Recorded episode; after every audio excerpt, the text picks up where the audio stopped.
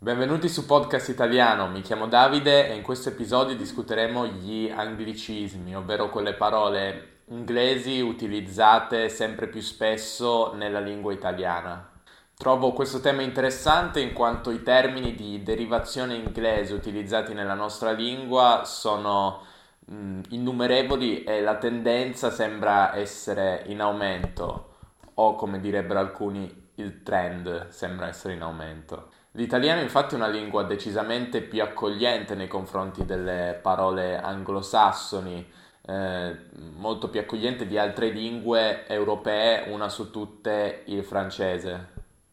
Il francese infatti lotta strenuamente affinché le parole eh, di derivazione inglese non entrino a far parte della lingua corrente, ma vengano il più possibile tradotte con un equivalente francese eh, e questo non è sempre possibile, ma in italiano questo, viene, questo tentativo non viene nemmeno fatto.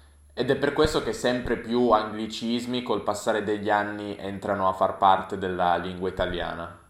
Alcuni anglicismi entrano nella lingua italiana sostanzialmente immutati nella forma e possono essere sostantivi come break, ovvero break pronunciato all'italiana, oppure trend, aggettivi come single, ehm, utilizzato nel senso di ehm, non ho rag- un ragazzo o una ragazza oppure un partner, sono single, oppure low cost, un volo low cost, oppure verbi eh, che si coniugano eh, come i verbi della prima coniugazione, eh, quindi prendono il suffisso are, eh, dunque stalkerare, twittare, taggare, sono, sono davvero tantissimi. A volte parole composte inglesi in italiano perdono la seconda parte, la seconda parola del composto, quindi per esempio beauty case eh, in italiano diventa beauty, oppure slot machine rimane solo slot. In altri casi invece parole inglesi e parole italiane vengono combinate, dunque abbiamo neologismi come cyberbullismo oppure baby prostitute.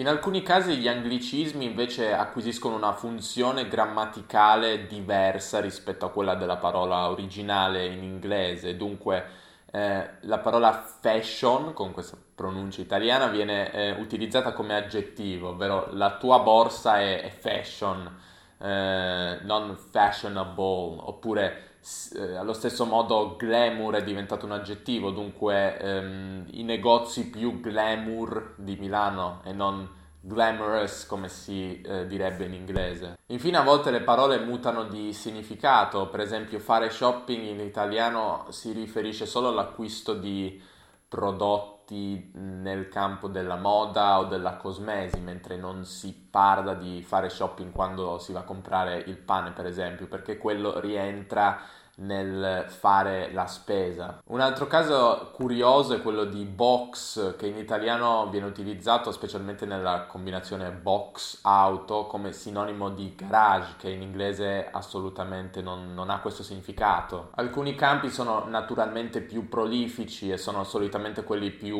moderni, come l'informatica, la tecnologia il business, eh, il mondo della moda. E qui ho alcuni esempi, ce ne sono tantissimi, però ve ne do solo qualcuno.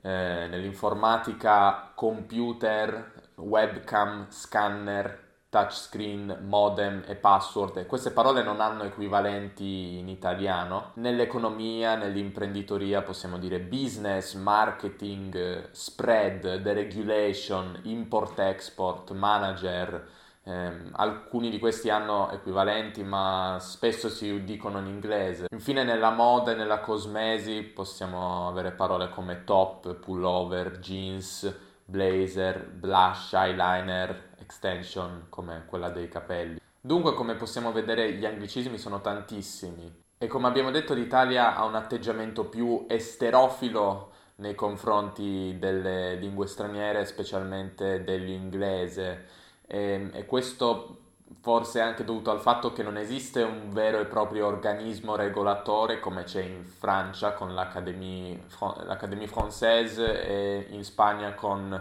la Real Accademia Spagnola. In Italia esiste l'Accademia della Crusca, ma mh, è un'organizzazione che si propone più che altro di, di offrire la propria opinione in merito a questioni linguistiche oppure si propone di risolvere alcuni dubbi in merito agli utilizzi della lingua, ma non ha una vera funzione regolatrice e non, non crea la traduzione di nuove parole che arrivano dall'inglese in italiano. In italiano non ci limitiamo ai cosiddetti prestiti di necessità, ovvero prestiti che eh, vengono introdotti nella lingua perché non esiste una valida alternativa o non esiste proprio un'alternativa in italiano.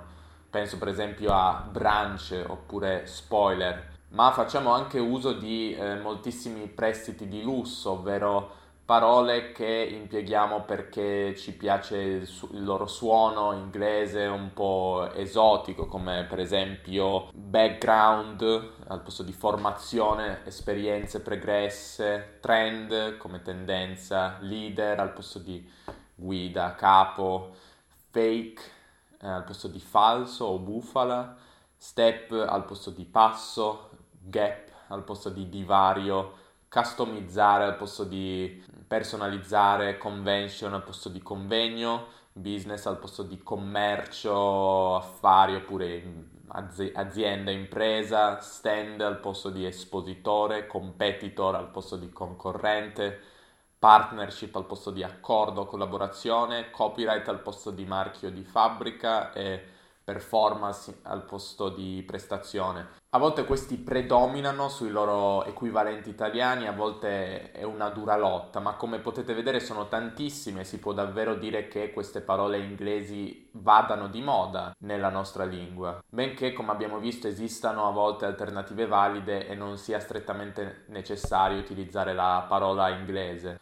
Le persone hanno atteggiamenti diversi nei confronti di, di, questo fenomeno linguistico, c'è chi è assolutamente contrario a quella che definiscono una decadenza della gloriosa lingua italica, mentre c'è, c'è chi eh, magari fa parte di settori come l'informatica o il business che è molto più favorevole e anzi utilizza quotidianamente questi termini e non si fa nessun problema nel farlo e magari non si sforza nemmeno di cercare equivalenti nella propria lingua. Personalmente non voglio essere pedante e giudicare chi utilizza termini inglesi perché anche io lo faccio, però personalmente eh, cerco di utilizzare termini italiani quando mi sembra che non sia necessario utilizzare una parola inglese perché non ha un'effettiva utilità. Il termine italiano esiste dunque non ha senso sostituirlo con un inglese. Per esempio mi sembra eccessivo eh, che persino nel campo della politica, dove dovrebbe regnare l'assoluta trasparenza, ehm, si siano utilizzate denominazioni in, in, inglese, come per esempio il cosiddetto Jobs Act o la cosiddetta Spending Review, che avrebbero potuto avere denominazioni eh, in italiano senza alcun problema, come eh, revisione della spesa oppure riforma del lavoro. Non tutti conoscono l'inglese, specialmente in Italia, non tutti possono comprendere di cosa si sta parlando quotidianamente utilizzando questi termini, queste formule così strane. Detto questo è normale che le lingue si influenzino a vicenda e eh, così come è successo con l'inglese che, che, è cambiato completamente sotto l'influenza del francese, magari anche noi tra cent'anni in italiano non percepiremo questi, queste parole entrate dall'inglese come parole estere. Così come nessun inglese oggi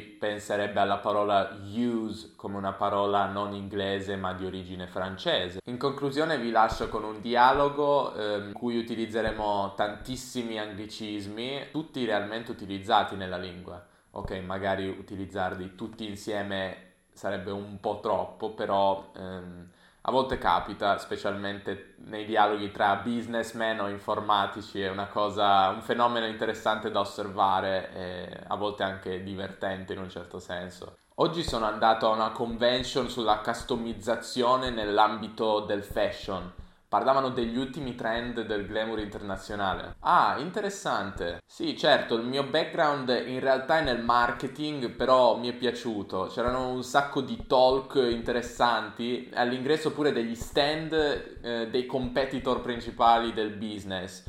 Eh, dura fino eh, al weekend, ma se sei interessato ti do il flyer. Mi piacerebbe andarci, ma domani ho un meeting col mio manager. Ma dove lavori adesso? Non avevi una startup? E purtroppo quell'esperienza non ha funzionato, però mi ha assunto un'azienda di consulting. Sai, ho skill nel campo del web development e nell'IT e dunque non è stato difficile trovare lavoro. Ah, ok, non, non lo sapevo. Ma senti, ti va di fare una, un, una pausa, un, facciamo un coffee break? Ok, però sono un po' di fretta che viene il tecnico a casa mia a cambiare il decoder della Pay TV ehm, che quando faccio zapping non funziona molto bene. Zapping in realtà è una di quelle parole che crediamo essere inglesi, ma in realtà è una parola italiana, utilizzata così solo in italiano, che vuol dire passare da un canale televisivo a un altro eh, molto velocemente. Abiti ancora in centro? No, mi sono spostato, adesso ho un loft qui vicino. Eh, se vuoi possiamo prendere il caffè a casa mia. Volentieri, però prima ci facciamo un bel selfie, lo twitto con l'hashtag businessman e ti taggo.